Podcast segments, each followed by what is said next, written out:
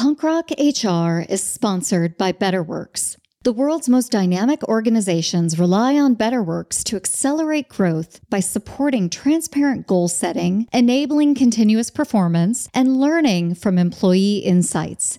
BetterWorks is on a mission to help HR leaders make work better. Discover how they can help you by visiting betterworks.com today.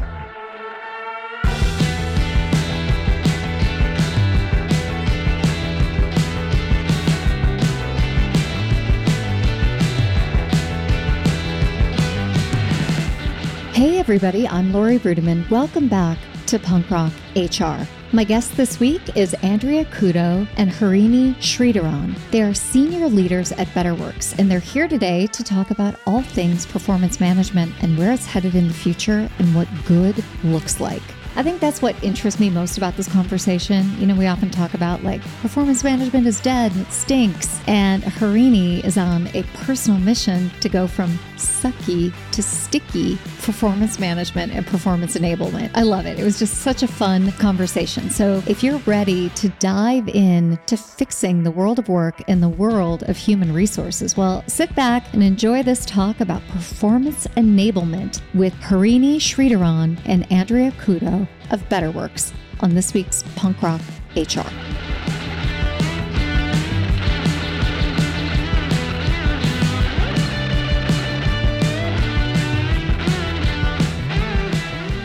Hey, Harini. Hey, Andrea. Welcome to the podcast. You know, there are two of you here, and I'm going to be like an air traffic controller. So before we get started, maybe we can start with introductions. And Harini, why don't you start? Why don't you tell us who you are and what you're all about? I'm excited to be here. So I'm a product marketer at BetterWorks. I head up uh, BetterWorks' product marketing team, and I've been here for over a year. My job is pretty much about having a compelling narrative for how our audience or and our market can change their life specifically around how they do performance management from being sucky to sticky. And uh, that's sucky to sticky. Yes. Yeah.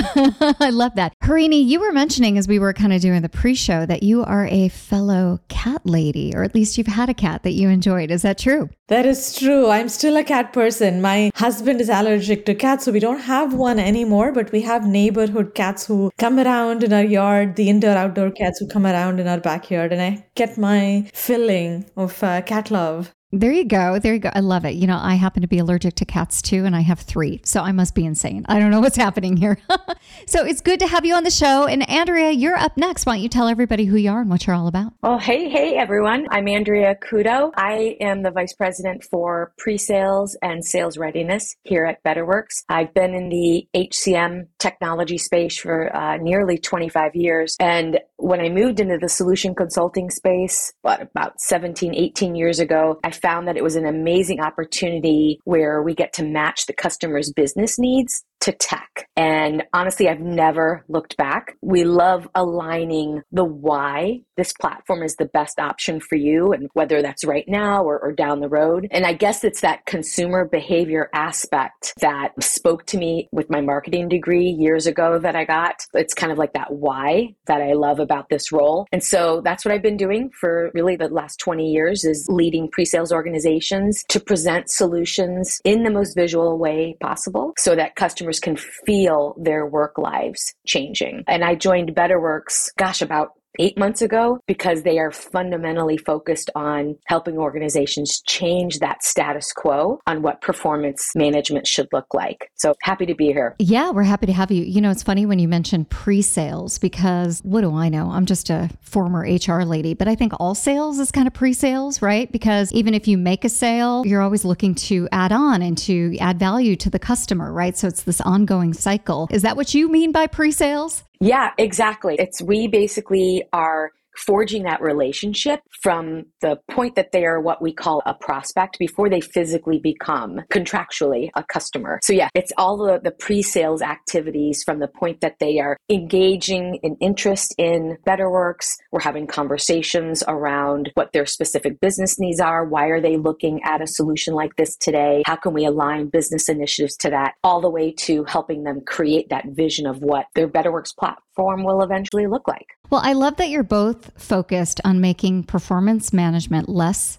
sucky and more sticky. Harini, that was hilarious. I love that. That's amazing. And everybody knows that BetterWorks has been a sponsor of my podcast all season long. And I'm really grateful for it because I love having a conversation around how performance can go from just a general pain to something that enables an organization to change and to really value the humans that work at the organization. So performance has been broken since I started in HR in 1995. And I just wonder maybe, Harini, can we start with you? You're an optimist. So what's the trend line for performance? Like, what's it going to look like in 2030 and beyond? Yeah, so when I joined BetterWorks and I was reading up about how performance evolved, what's not working with it, this is a really interesting random that I learned that very early on when it started out in 1950s, performance management evaluation was a personality-based assessment. Obviously, that didn't last very long because folks realized like inherited or innate traits don't have anything to do with one's productivity. That was interesting. And more recently, it's changed so much. It took so many years to change, right? Oh, uh, since 1960s when it became more the MBO management by objectives based performance management with the 360 degree feedback. There's been lots of fine tuning that happened along the way, but it's not until more recently when the concept of continuous performance enablement model came into being. And it's not until the whole pandemic when it actually started catching fire and becoming more prevalent. But looking forward, as we've been talking to our customers, our HR advisory board, and the larger HR community, for me, two things majorly stand out. Performance management should now start focusing on the managers, right? In spite of knowing that managers are so important to driving employee success, performance management and performance tools have done nothing for them, like nothing to make them more effective, nothing to simplify their lives as managers, nothing to help foster better connection with their employees. All it does is give them a form to do a performance assessment. So I feel that's top of mind for all HR leaders leaders. Um, the other big topic is a high interest in higher order analytics around performance enablement, right? It's not like they don't have analytics today, but it's all the transactional metrics around things like, well, I set up a program, I put together a program in place. Are folks adopting that program? Are folks complying to that program? It's very transactional compliance based. It's not around things like what kind of data do I have that correlates things like goal progress or check ins to performance, is there an actual correlation between an optimal number of check ins and conversations that I am trying to bring into effect and performance that comes out of teams? Is there something that we can do for a specific department or demographic group to make them more productive, more engaged? It's we're unable to answer those higher order questions yet. And I think that's another thing that's top of mind for HR that now with a, the advent of AI and analytics analytics will soon become important. Yeah, I love all of that. And I really love the integration of the people analytics in a smarter way. Instead of just having a dashboard that doesn't mean anything to anybody and we ignore, it's a dashboard that actually means something. I don't know, Andrea, what do you think? Where is all of this headed? And is it just going to be more work for HR? Oh, gosh, I hope not, right? I mean, that's the whole aspect of BetterWorks' mantra is to make everyone's lives easier in the workplace while giving better insight into how people are performing and what can you continue nudging and tweaking to get better performance out of your employees. So, you know, we have organizations come to us because they're trying to move away from that heavy, after all is said and done, 10 page performance assessment, right? That includes seven to 10 competencies and maybe five skills and give me examples of why you're rating people the way that you are. As we all know, that's very backward looking, right? It doesn't really pinpoint today exactly how that employee has progressed and how they're performing performing. So our objective is really to make it easier for managers and employees to determine what are all of those performance factors that are happening all day, every day. How do we make that easier for folks to capture that in the moment when it matters. And that's what this whole premise of in the flow of work means, right? So we were doing a little bit of that today, but I feel that we're going to see a big wave of in the flow of work capabilities continue through well into 2030 and meshing that with responsible AI. So it kind of goes back to what Harini said. I mean, we managers are so critical to employees being engaged, being inspired, being motivated, right? And it's going to just get harder for managers to keep employees happy in their current job roles. And so with all this data that's being captured, like with AI and blending that with demographics and the performance platforms, then we're able to figure out, all right, managers, how can we help guide you to play on employee strengths, create stretch goals, and suggest and recommend these stretch goals or pull out employee strengths that maybe the manager just doesn't have insight into today. Suggest agenda topics for one on ones. Those are things that managers kind of have to come up with on their own. But I think with responsible AI and all of the content that's being shared in conversations and feedback, we're going to be able to present all of that to managers so that they can have better conversations and more importantly, build better relationships with their employees. Well, I think that's the core of this building better relationships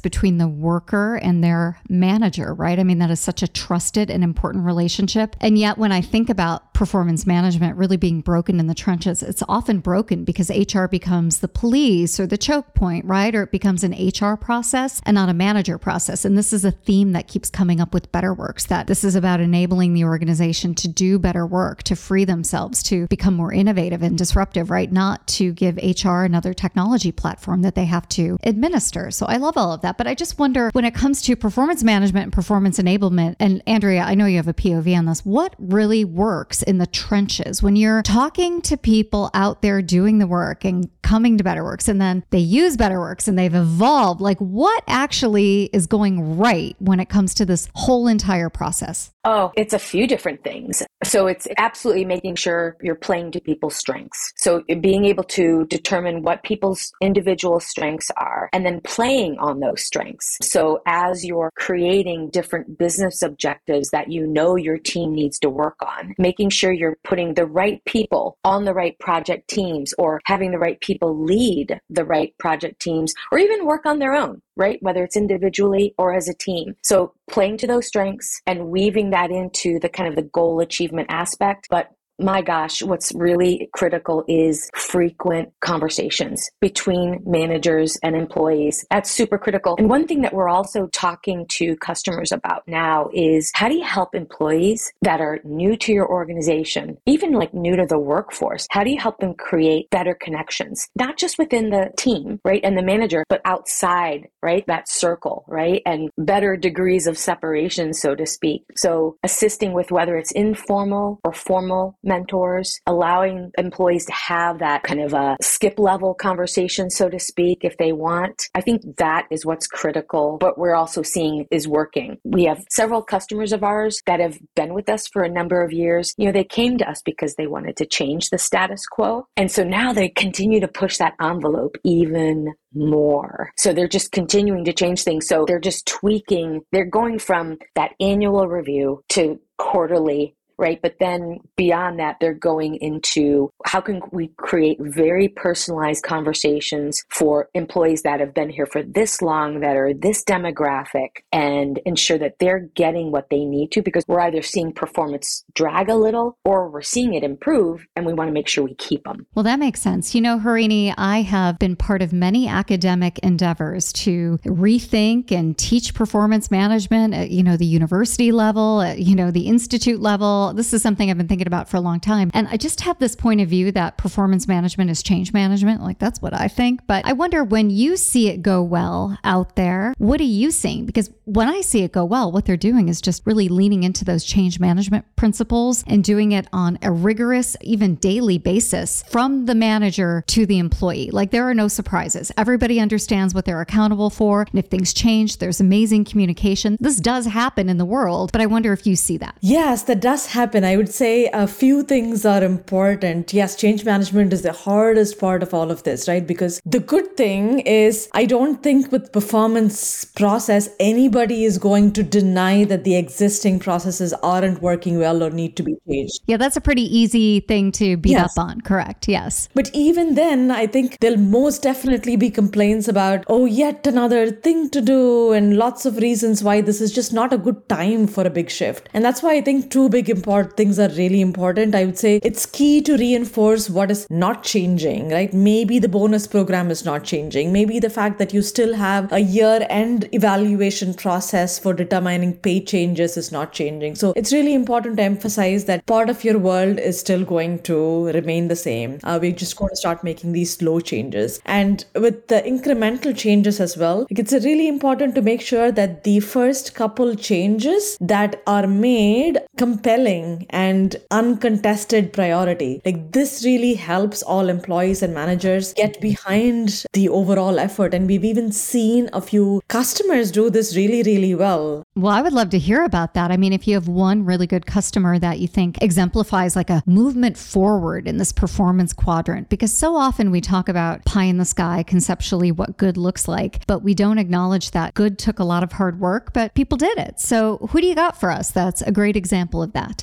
One that comes to mind is ATB Financial. So they're an Alberta based financial institution. They've been here many years. I think they started in the 1930s. And they've really been seen as a catalyst for economic growth in their province in Canada. They're a large institution. They have 5,000 employees and they have like 800,000, I believe, clients and really large, right? And they revamped their performance program more recently. And just like I mentioned, they planned for a more gradual gradual transition. They had their annual performance system in place like most other companies, and it's really hard to do away with it completely because, like I mentioned, it's so closely tied to their incentive program, right? It's usually companies have performance based pay programs. So instead, what they did was just like I mentioned, they kept their year end evaluation, they just coupled it with like more meaningful, more casual year end conversations between the team members and their leaders this is the time when they collect the performance data and talent data, and this is when they did calibration based on the same. So their processes around this year and performance remained the same. All of this analysis is what they use to inform decisions. But at the same time, across the entire year that preceded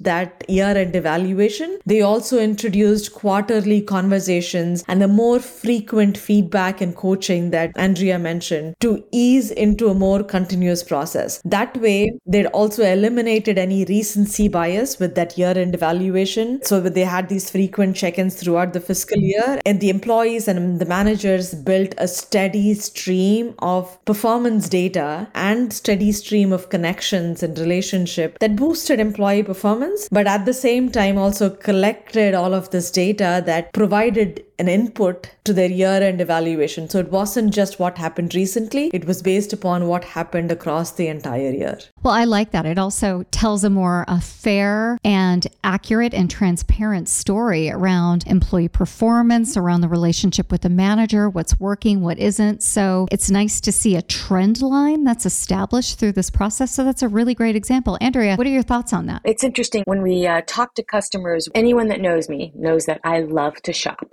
So this is going to be a bit of a, a shopping analogy or clothing analogy. So it's a bit like cleaning out your clothes closet when you approach this kind of transformation, right? You're not going to overhaul and throw everything out in your closet overnight right? You're going to keep some of the good pieces that you know they're classic, they work, and you weave in on trend items here and there, right? Harini just said easy things. So, in that same vein, and this is where listening is going to be really critical. So, listening to what's really truly moving the performance and productivity needle in those performance assessments. What's keeping employees motivated and inspired, and be okay with cleaning out what's not working. And so, this may mean competency assessments. Maybe they're too heavy, they're not really a performance driver. And, you know, maybe the descriptions are too specific. Or maybe, you know, cascading goals from the CEO to the divisional VP you know, to your hiring manager all the way down, maybe that no longer makes sense, right? There are a lot of things that we can listen and observe and actually cut to get to some of those quick wins. I love that idea. I'm also concerned though that sometimes when we talk about, you know, performance enablement and performance management, we talk about this elite way that big companies can do this. And, you know, every big company was a small company at some point. So I don't know. I'd love to hear from both um, Andrea and Harini on this. Like, if I'm an organization with like fewer than 500 employees, but we have big aspirations, big goals. What do we need to do now to get ready for not only financial growth, but people growth as well? Andrea, what do you think about that? Absolutely, especially with the fact that we're going to really get into, you know, this economic downturn could potentially become a recession. So just continue focusing on getting the right people on the bus. Even though they may not necessarily be in the right role at that time, just getting the right people on the bus, maybe even forging the right role for the right people. Being transparent with business goals and where the organization is going is also critical. Communication during tough economic times is key. Everyone knows when the company is doing well because everyone loves talking about all the good things that are happening. Yeah, right? everybody but gets cupcakes. So, exactly. Yep. And trophies. But give tough times equal play time. Employees have more skin in the game because they only want the company that they work for to be successful. And this last one I think is really critical. And we use this back at my previous company. Ask employees for innovative ideas. Just send out a survey and ask one big question. What's the one big idea that you have that can address our business, whether it's saving us money, growing the business, making customers super happy, or reduce risk? You know, you may be surprised which employees come up with the big, great ideas and have them be on the team to implement them maybe even if it's the right perspective, have them lead the team. And of course, recognize them for their contributions that they brought to the table. I think that's super smart. I would never ask an employee for an answer to an open ended question like that, only because so many of them are smartasses. I have just worked in HR for too long.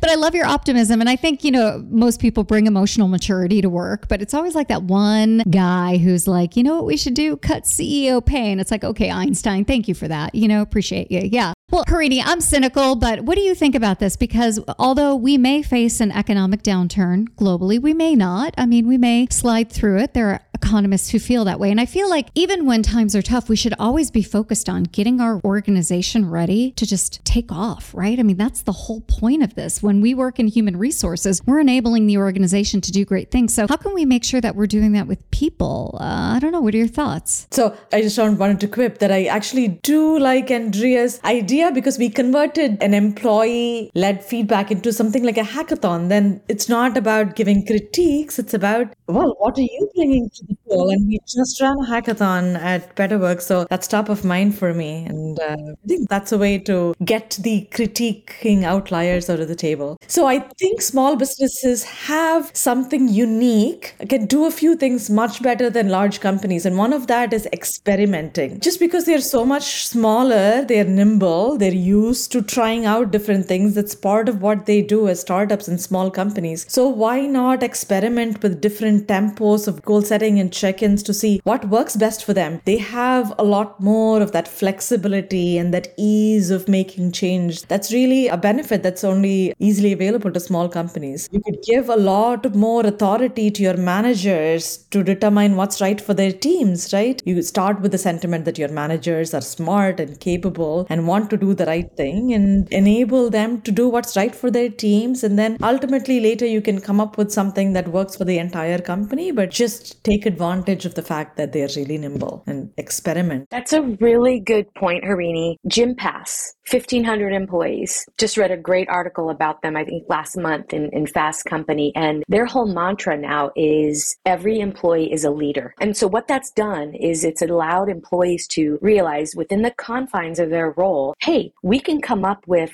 our own ideas. Maybe it's a new process, maybe it's a new product, whatever, and then deploy it and see what benefit it has. And then that way they're just kind of riffing off each other in their teams as to how can we keep improving this or where do we need to tweak it. And it's those ideas then that can get brought forward into the rest of the organization to be used broadly. So I completely agree with you, Harini. I love that example. That's a really good one. Well, you know, back in the day before COVID, right, we were in a different world. And I remember we were talking about all kinds of stuff in the HR and tech industry, like chatbots and geofencing for time and attendance systems and like all sorts of crazy stuff like that. And we were talking about people analytics, but then COVID happened and we kind of moved away from technology and tried to get radically human. And if I never say radically human again in my life, I would be okay, you know?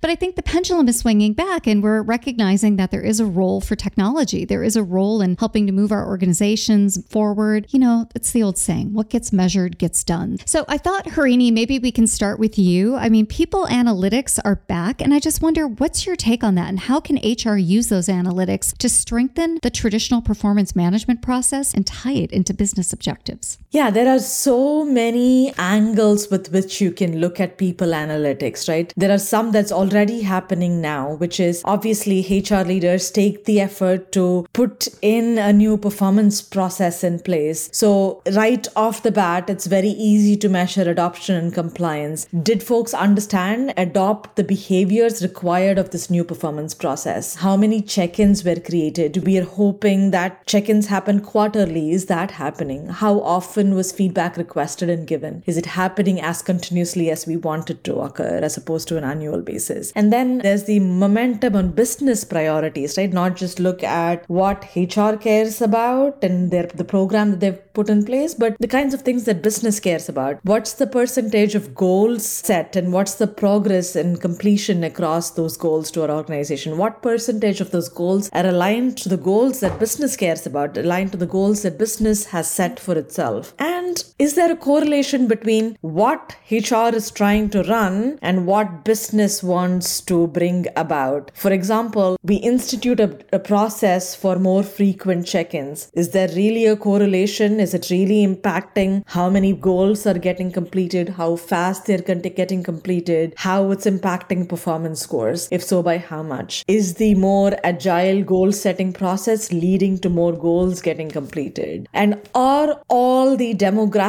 and minority groups also see equal value and increase in engagement with all of these changes. And ultimately, last but not the least, using ENPS and the employee poll and survey data to ask how employees and managers experiencing the change, right? Yes, we have all of this data now to get more of the instantaneous information about how em- engaged employees are, but couple that with the annual surveys as well. That's what I'd say. And then don't keep this data within HR. Just democratize the data, share it with the business folks. Always map it to all what business cares about. I love your insight around using this data to even understand understand if what we're doing is worth our time? Like, that is such an important question. Does this correlate to business productivity? Does this make you a better hiring manager? Are we talking about performance too much, which I think is an excellent question, right? Or not enough? So, I love really taking the opportunity to look at business processes through the lens of HR and people analytics. Like, it's such a smart and interesting way to think about it. Andrea, I wonder what's your take on this? You know, everything old is new again, right? So, here we are talking about people analytics. Is it worth it? Oh, absolutely. You know, it's, it's interesting. This is a really timely question because earlier this month, I had the privilege to watch Anthony Klotz, who is a PhD and professor with the University College of London. He's actually the person that coined the phrase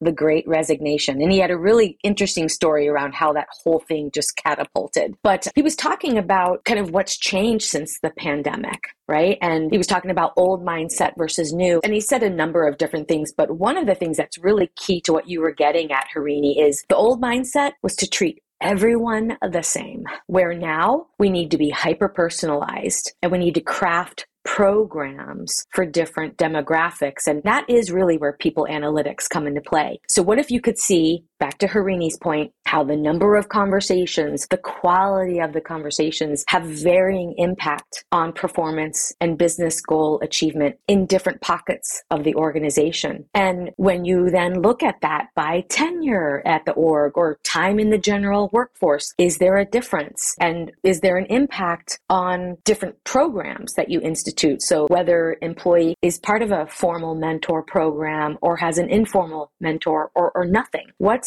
the change in performance related to all of these different work and life demographics? So absolutely, people analytics is definitely here to stay. Well, amazing. You know, as we wrap up the conversation, I wonder, and we can start with you, Andrea, what you would like to leave our audience, our community with in regards to just this whole conversation about performance management and the just transformative power of thinking about it as performance enablement. Like, what do you want them to know? What do you want them to remember? Yeah. So it kind of goes back to again, clean out your closet. I don't want to Marie Kondo this, but I kind of go back to the cleaning out your clothes, your closet analogy. So here again, focus on what's working. Be okay to say, if this isn't working, let's push it aside. It's all right to let it go and ask people for the big ideas on what do you like about the performance program that we should absolutely keep? What could we potentially set aside? And then ask for new ideas. That's the big takeaway. And Harini, what about you? What do you want to leave everyone with? I want to come back to why this really matters, right? It's close to my heart, but I also feel it uh, will resonate with most employees out there. I am an employee, I'm a manager, I'm a mother of two young kids, and trying so hard to balance work and life, meaning my work life being better means my overall life is better. And that's ultimately the goal of everything that we're talking about performance management, right? And I sincerely, strongly feel there is a way to bring performance management and enablement to a point where it makes employees' lives better and at the same time, it works to the company's benefit as well. So, for example, is the company looking at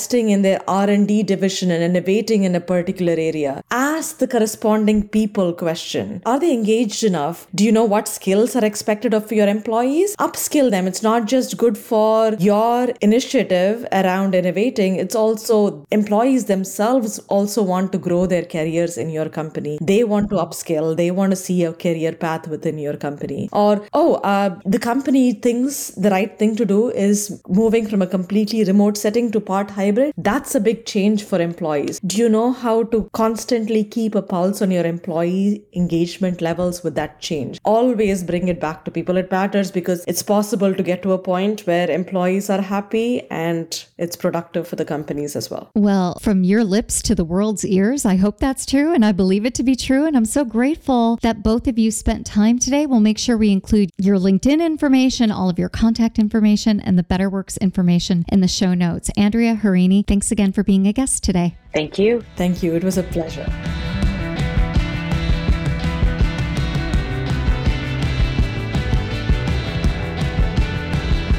If you're interested in learning more about today's show, you can visit punkrockhr.com. There you'll find show notes, links, resources, and all the good stuff. Now that's all for today. Thanks for joining us, sharing this episode, and leaving thoughtful comments on Instagram and LinkedIn. We appreciate your support this and every week on Punk Rock HR.